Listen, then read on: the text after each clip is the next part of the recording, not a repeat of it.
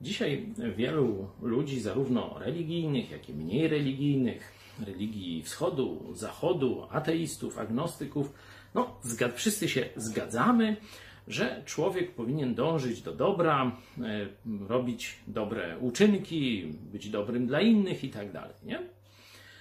No ale warto sobie zadać takie fundamentalne pytanie: no dlaczego człowiek ma robić te dobre rzeczy?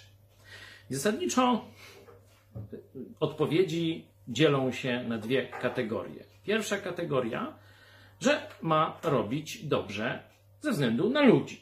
Druga kategoria, że ma robić dobrze ze względu na Boga. Kategoria pierwsza ma robić dobrze ze względu na ludzi. Dzieli się na dwie podgrupy. Pierwsza ma robić dobrze, także dla innych czy dla siebie, bo jest to dobre dla mnie.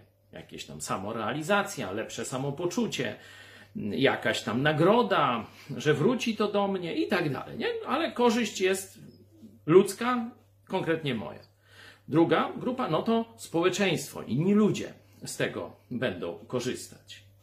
No ale jeśli życie jest tymczasowe, jeśli i tak wszyscy lądują w piachu, no to wartość takich dobrych uczynków no, troszeczkę maleje. No, dlatego druga grupa, no już trochę lepiej, robimy dobre uczynki ze względu na Boga. I tu są dwie podgrupy. Pierwsze, pierwsza podgrupa, żeby coś od Boga dostać w zamian, kupić sobie coś u Boga. I to różne religie mówią ró- różnie.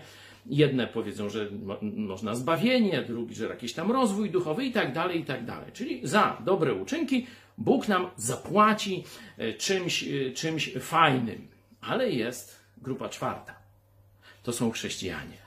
I w Biblii, na przykład pierwszy list Jana, czwarty rozdział, werset osiemnasty, czytamy o miłości Boga. W miłości nie ma bojaźni. Wszak doskonała miłość usuwa bojaźń, gdyż bojaźń drży przed karą.